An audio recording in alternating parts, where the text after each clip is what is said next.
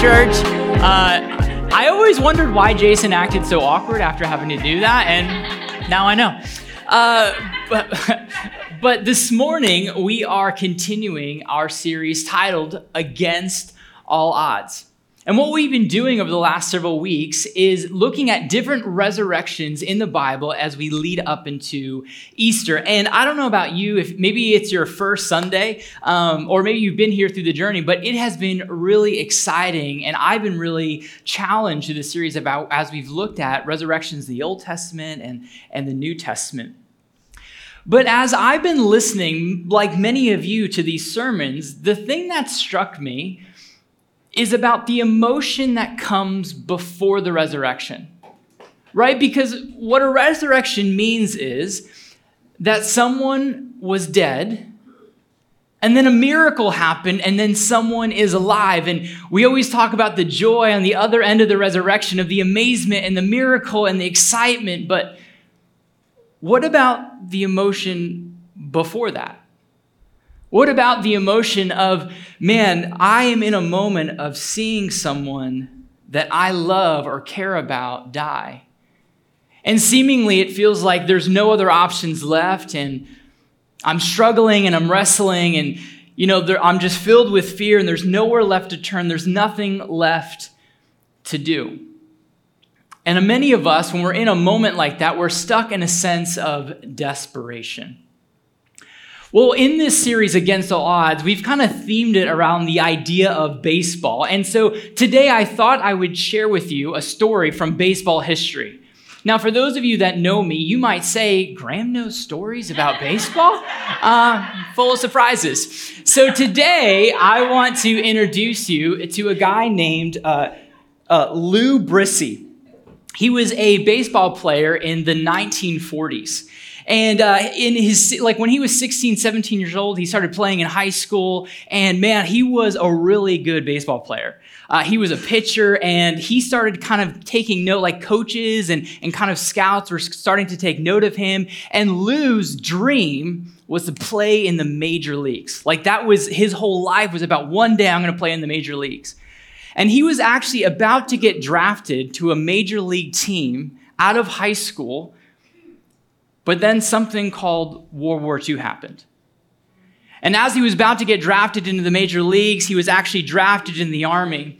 And he was stationed in Italy and he was fighting during World War II. And, and then somewhere along the journey, he was caught by uh, artillery fire. And a dream that he always had about playing in the major leagues in an instant went away. And you see, when that artillery fire hit him, it destroyed both of his legs. And as the story goes, he was dragged into one of the medical tents, and the doctors are looking at his legs and, and they're looking at him and saying, Lou, there, there's something, there's no other options left. There's nothing else left to do. Lou, we need to amputate your legs. And it talks about the struggle that he went through of saying, My only dream was to play for the major leagues, and now I'm at a crossroads. I'm at a crossroads of what do I do? And he said, Listen, I don't know what I'm even saying right now, but you have to save my legs. I'm a baseball player. And the doctor said to him, Lou, you, maybe you don't understand the severity of the issue. If we don't amputate your legs, the likelihood that you are going to die from infection is very, very real. And he said, Well, I'm going to have faith in the sake of faith, and please just keep my legs and do whatever you have to do. So the doctors listened to him, and through the miracle of penicillin, he was saved miraculously, but the journey was not over. He was honorably discharged from the military, ended up going back to the States, and began a three year journey of having over 30 surgeries in his legs because his legs were broken in over 30 places. He had 20 blood transfusions. And three years later, he had crafted custom leg braces where locally he was able to get on the mound again and start playing baseball. And this was like a miracle. This was crazy. And, and little did he know that someone was watching his journey. there was a coach of the Philadelphia Athletics. The coach there at the time was watching Lou and he was seeing what he was doing and he was seeing his determination. He was seeing everything he was putting into playing baseball again. And, and three years later, he reached out to Lou and said, Hey, do you want your shot? So three years later, he stood the mound in leg braces and would on to go on to have an incredible baseball career in the major leagues playing in Philadelphia. Now we hear stories like that and we're like, wow, that's amazing. Like, man, that's like a Hallmark movie. Like, this is an incredible story. A man who was in a, a place of desperation and chose the way of just having faith, but all Lou had was faith in the sake of faith. So, a question when we hear a story like this is what do we do as Christians, as followers of Jesus, when we're in a place of desperation. What do we do when we're in a real place, not just to play baseball, but I'm talking about real things, real things of desperation, like we go home one day and on the counter are divorce papers. And we're saying to ourselves that I, there's no other options. There's nothing left to do. There's no one left to talk to. I'm out of options and I'm in a place of desperation. What happens when it's financial ruin? We get the letter in the mail, and what we thought was our future is all of a sudden gone. There's nothing left. There's no one left to talk to. There's nothing left to do, and we're stuck in a place of desperation. Or it's broken expectations, or it's addiction, or whatever it is. Fear is controlling us, fear is overwhelming us, and we're left with the question of how do I break free? Well, if that is you this morning, I have hope for you. Today, we're going to be in uh, the Gospel of Mark, and we're going to unpack a story about a very sick child. And I'm not talking a little sick, I'm talking very, very sick. And we're also going to hear the story of a desperate dad who was willing to risk it all. So we're going to be in Mark chapter 5, and we're going to start in verse 35. But before we jump in, I need to catch you up on where we are in Scripture. Uh, so, the passage we're going to be studying this morning is what's called the sandwich technique. Yes, that is a very theological term, the sandwich technique. And what it means is, is that there is a story within a story.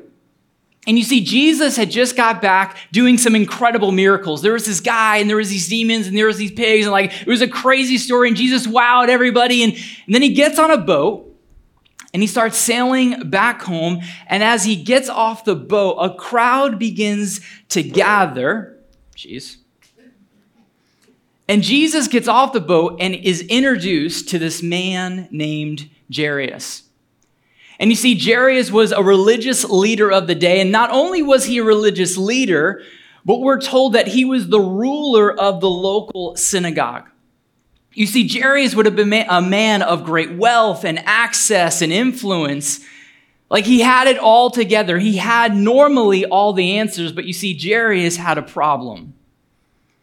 A problem that his access couldn't solve, a problem that his influence couldn't solve, a problem that his wealth couldn't solve.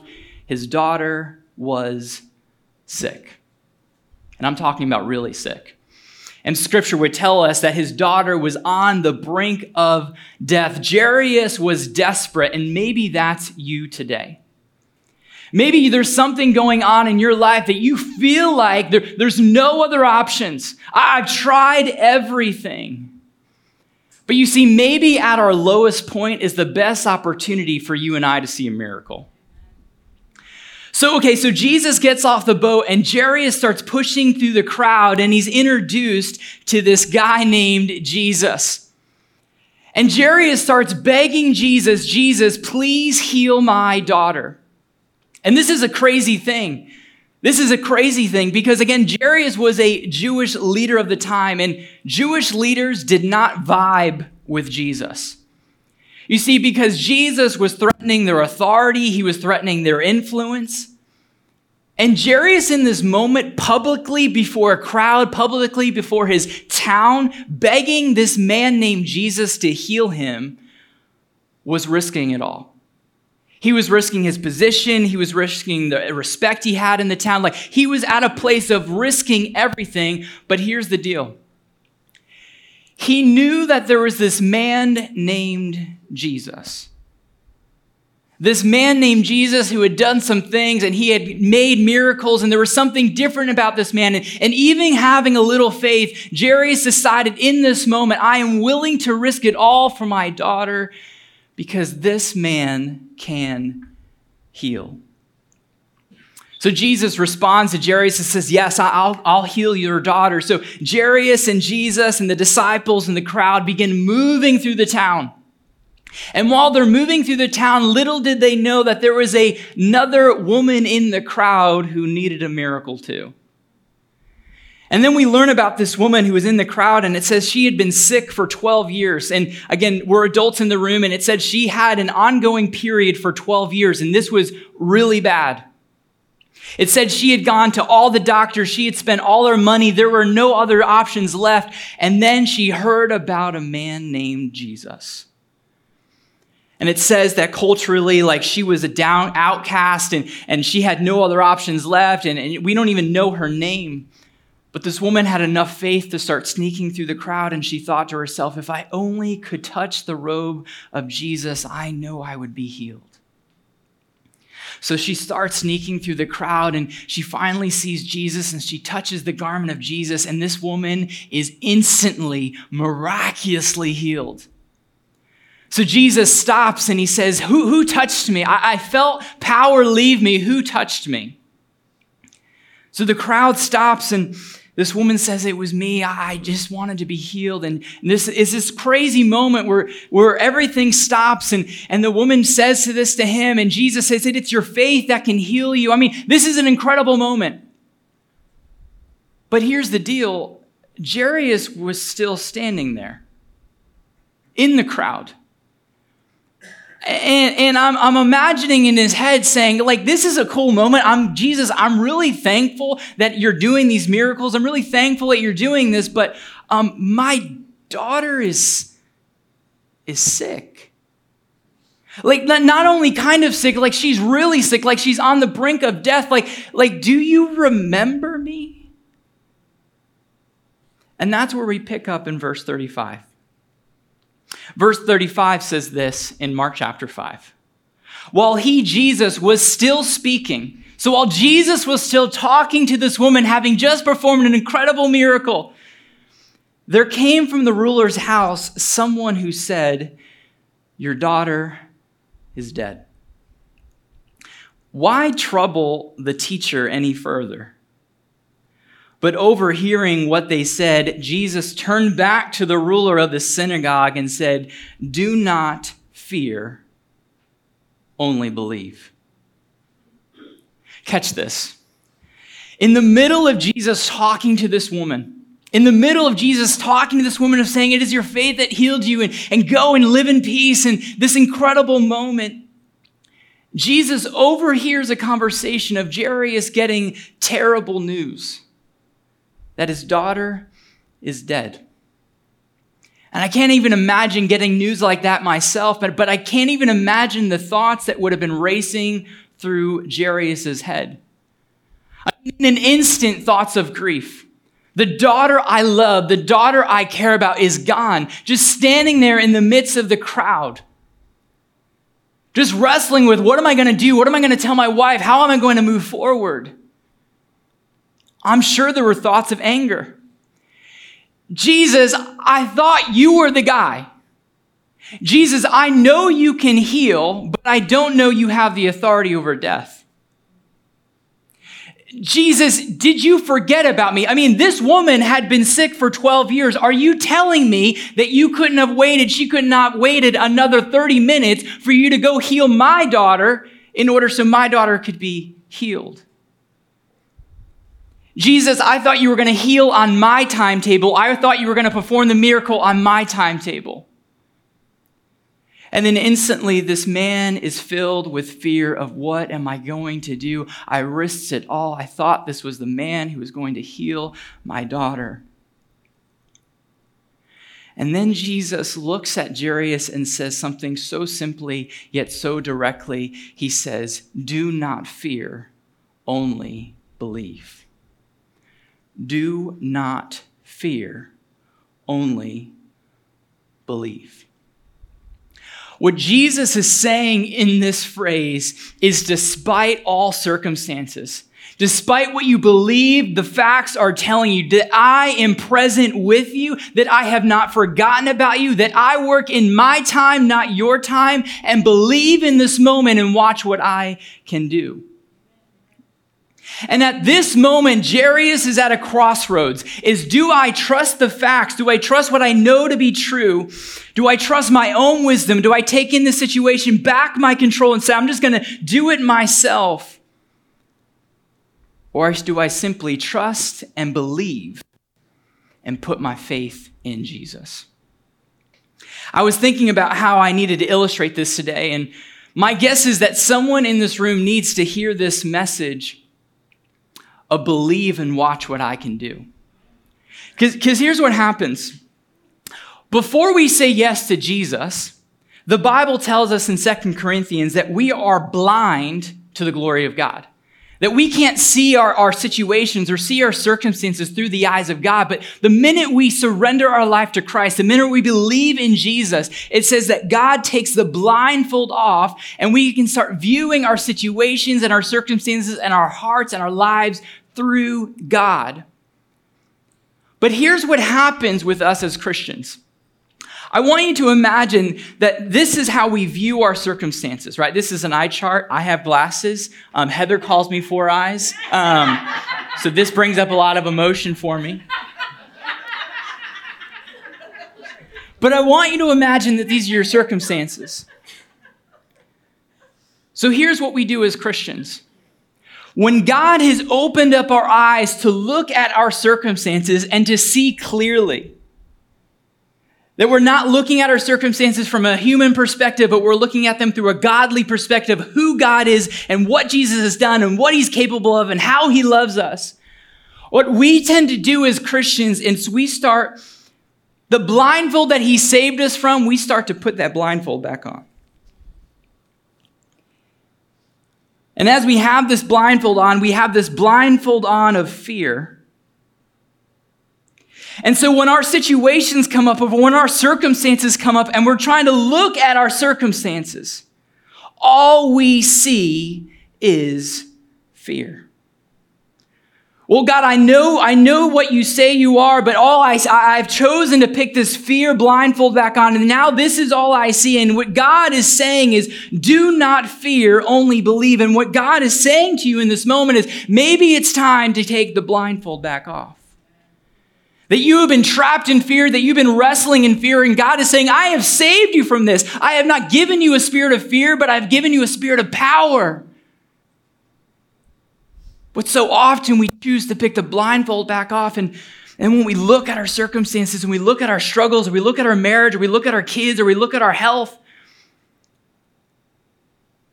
we're limited by our emotions instead of walking in the truth of God, that God wants to do something in our lives.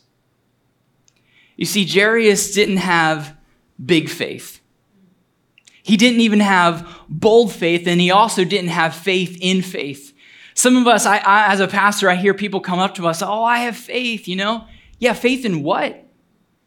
Because the only thing that can save us, the only thing that can set a miracle in our life is the person of Jesus Christ. And in this moment, Jairus made a decision at a crossroads to say, I'm not going to fear and I'm only going to believe. Well, it continues on in verse 37. And it says, He allowed, being Jesus, no one to follow him except Peter, James, and John, the brother of James. And they came to the house of the ruler of the synagogue, and, and Jesus saw a commotion, people weeping and wailing loudly. And, and when he had entered, he said to them, Why are you making a commotion and weeping? The child is not dead, but sleeping. And they laughed at him. But he put them all outside and took the child's father and mother and those that were with him and went in where the child was. There's a couple things I want to pull out here. First, um, Jesus invited Peter, James, and John. Uh, these were his closest disciples. These were the three men that he was really pouring into. And in this moment, he wanted his followers who had faith. He wanted his disciples that had real faith, bold faith. He wanted the ones that were going to help him in this moment. The second thing is, um, Jesus rolls up on a wild scene. Back in the day, this was very culturally normal that when someone died, you would hire professional mourners, people that would professionally cry. I mean, Heather, you would crush. crush that. But like this was a normal scene and there was commotion. These were people that were professionals at recognizing death. So these were people that knew what was happening, and this girl had died. The town was aware. And Jesus rolls up and says something absolutely crazy.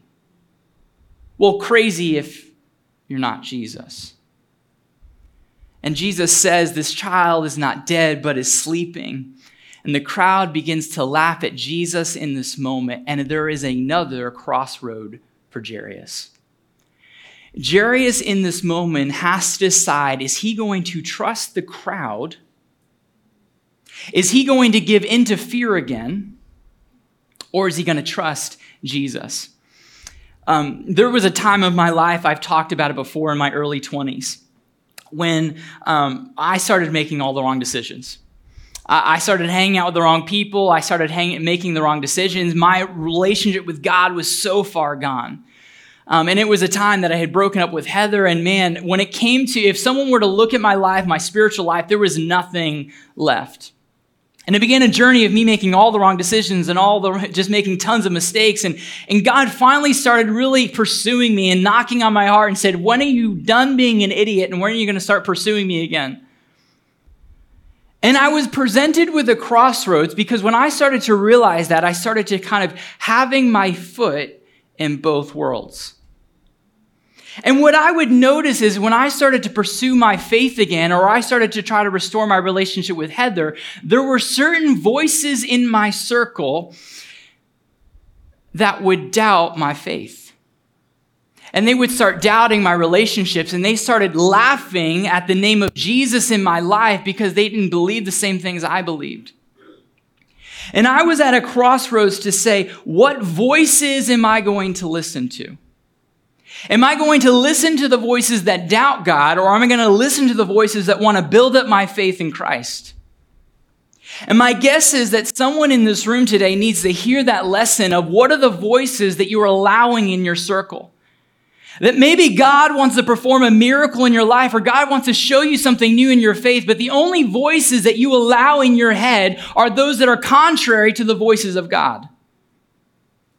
And so there might be a moment for you to say, I, I need to, to remove myself, maybe for a temporary season, because these voices are not encouraging me. I'm trying to break free. I'm trying to take a next step, but all these voices are doing are laughing at me, and all these voices are doing are criticizing me, and I'm trying to follow my faith, but these voices are pulling me away. Who you surround yourself with is who you become. Who you surround yourself with is who you become. And maybe you need to start pursuing a community that is encouraging to your faith. So Jesus enters the room. He brings Peter, James, and John and the parents, and, and we continue in verse 41. It says, taking her by the hand, he said to her, Talitha Kumi, which is Arabic, which means little girl, I say to you, arise. And immediately the girl got up and began walking, for she was 12 years of age. And they were immediately overcome with amazement. I mean, this is an amazing situation. The miracle had happened. The girl arose. And he strictly charged them that no one should know this and told them to give her something to eat. In this moment, Jairus learned a powerful lesson that in the presence of Jesus, death loses its hold. That Jesus is the God of miracles and that Jesus declares that this isn't, this girl isn't dead anymore, but she calls her to arise and she arises. The miracle happens and she is fully healed, not kind of healed. Jesus didn't heal her back to her sickness. Jesus fully healed her. In fact, she was hungry. She wanted to eat. That's what Jesus does. That is the kind of miracles God performs. He doesn't do half hearted miracles. No, he heals all of the way. And this is our kind of the thought I want to drive home today is that faith in Jesus brings healing power. Faith in Jesus brings healing power, not just for our circumstances, but also for our souls. Now, listen, here's, here's something I need us to dig into. When it comes to miracles in the Bible, when it comes to miracles in the Bible, it's not about the wow. Like the wow is important. Like the wow is cool. Like it says they were amazed, but it's never about the wow. It's always about the what. That the message of Jesus is real. The miracles that Jesus performed, the miracle Jesus performs in your lives is always about the what, that the message of Jesus is real. And that faith in Jesus brings healing power. But here's something I want to talk about. I want to have a real conversation. As I was thinking this, and I was thinking about my life and those I love, what happens when the miracle doesn't happen? Or maybe I should probably say it like this What happens when Jesus doesn't perform the miracle on our timetable? What happens when Jesus doesn't perform the miracle I think he should perform? I mean, haven't we all been there? Haven't we always been in a season where we're praying for something, we're praying for a marriage, only to find out that the marriage ended up falling apart? Or we've been praying for that diagnosis, we were praying for that person on the prayer list about their health situation, and we're seemingly praying for a miracle of healing in their life, and then the healing doesn't come. That finance situation we've just been begging God to work in and it just it just doesn't seem to be happening or it just doesn't seem to be happening as quickly. We want to say like Jairus could have said in that moment, Jesus, are you there? Jesus, did you forget about me? Jesus, I, um, are my prayers even getting to you? Like, do you even hear me? Do you even remember? And here's the thing that we need to remember in, this, in those moments of what a thing about faith. As we grow in faith, two things happen. Number one, as we grow in faith and then we put our faith in Jesus, our hope grows because we know who Jesus is and we know the power that he has and he knows he, that we know that we're, he's worthy of our trust. But there's something else that happens or something else that needs to happen that as our hope grows, so does our perspective. Because as we look at our problems through the lens of Jesus, our perspective needs to grow to a point of saying, Thy will be done. God, God, I know in my heart, I know how I want this miracle to happen, but I know that you are worthy of my trust. So when I'm going to trust you for a miracle, I also need to trust in how you're going to perform that miracle because your word says that you walk all things together for those who love God for our good. So I need to trust you that you're going to perform the miracle how you think is best. And the challenging thing in that moment is sometimes we may not understand or we may not see clearly what's happening, but that is the moment that we need to make sure that the blindfold is off. We're not looking through our situations in fear, but we're looking at our situation through the perspective of who God is. That faith in Jesus brings healing power. There's two things I want to walk through now when it comes to this text. The first thing is this for some of us in this room, when we talk about faith in Jesus brings healing power, that faith in Jesus might need to be for the person who hasn't put their faith in Jesus. And this is so critical. Yes, the miracle happened, but the miracle that can happen in your life is you finally getting to a place where you're willing to put your faith and trust in Jesus Christ. It says in Romans, for the wages of sin is death, but the gift of God is eternal life through Jesus Christ our Lord. That our sin separates us from God, but when we believe in God, He we put our faith in God that He's willing to save us. It says that if we confess with our mouth that Jesus is Lord and believe in our heart that he was raised from the dead, we will be saved. And the reality is, there might be someone in this room today or someone watching online that has never gotten to the place of putting their faith in Jesus. That you might be at a crossroads too, just like Jairus was, and, and you have to decide, am I going to keep doing it the way I've always done it? Or maybe in this moment I have to recognize that I am separated from God, but if I put my faith and trust in Jesus, that He is loving enough and trusting enough and that He will save me. Again, because I don't need big faith, I don't need bold faith, I just need to have faith in the person of Jesus. The next thing, I, the person I want to talk to is for those of us that are Christians that need a miracle.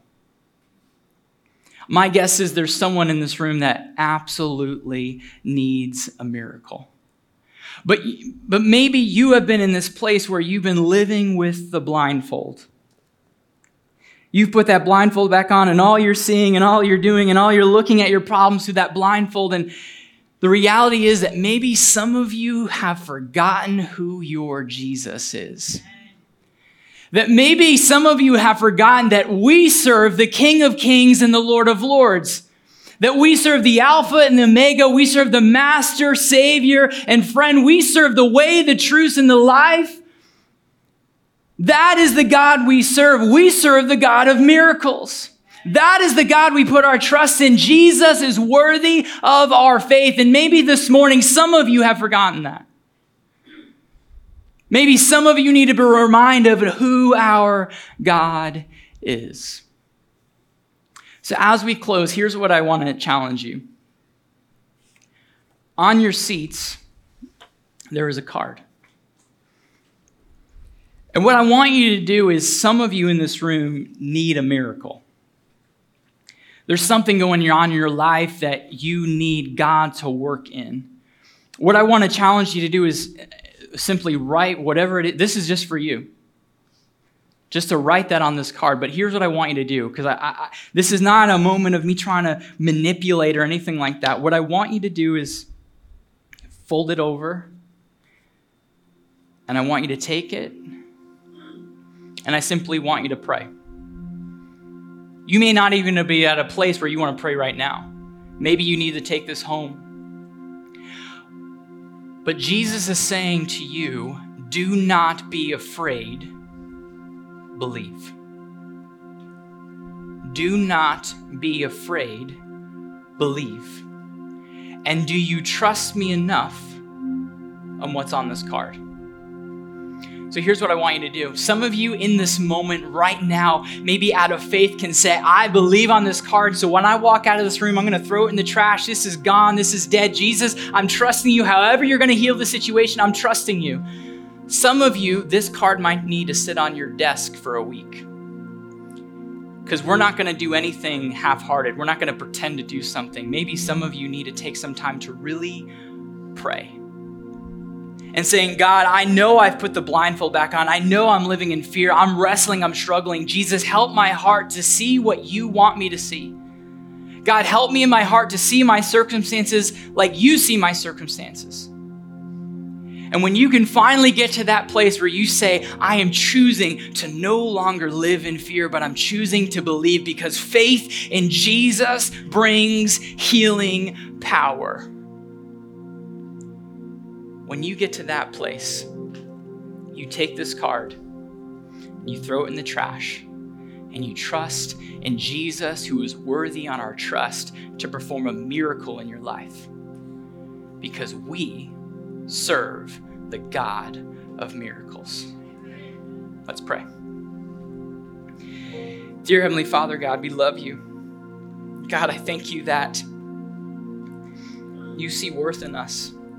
God, I thank you that you are the God of miracles. God, I thank you are worthy of our trust. God, I thank you that you went to the cross for our sins, that you went to the cross in order for us to have a way to you. And God, I pray in this moment for those that, man, are just feeling so desperate. They feel like there's no other options. They feel like they're out of answers. There's nowhere else to turn. But God, in those moments, that is when we can turn to you. And so, God, I pray for miracles in this room. I pray for you, whatever that, that thing that's laying on someone's heart right now, the thing that's burdening someone's chest right now, God, I pray for a miracle in that situation, a miracle that can be only pointed back to you. And that, God, we can give you praise and we can give you glory for the work that you're going to do in our lives, however that looks. And we're going to trust in you, we're going to believe in you, we're going to have faith in you because you are the God of healing. Father, in your name.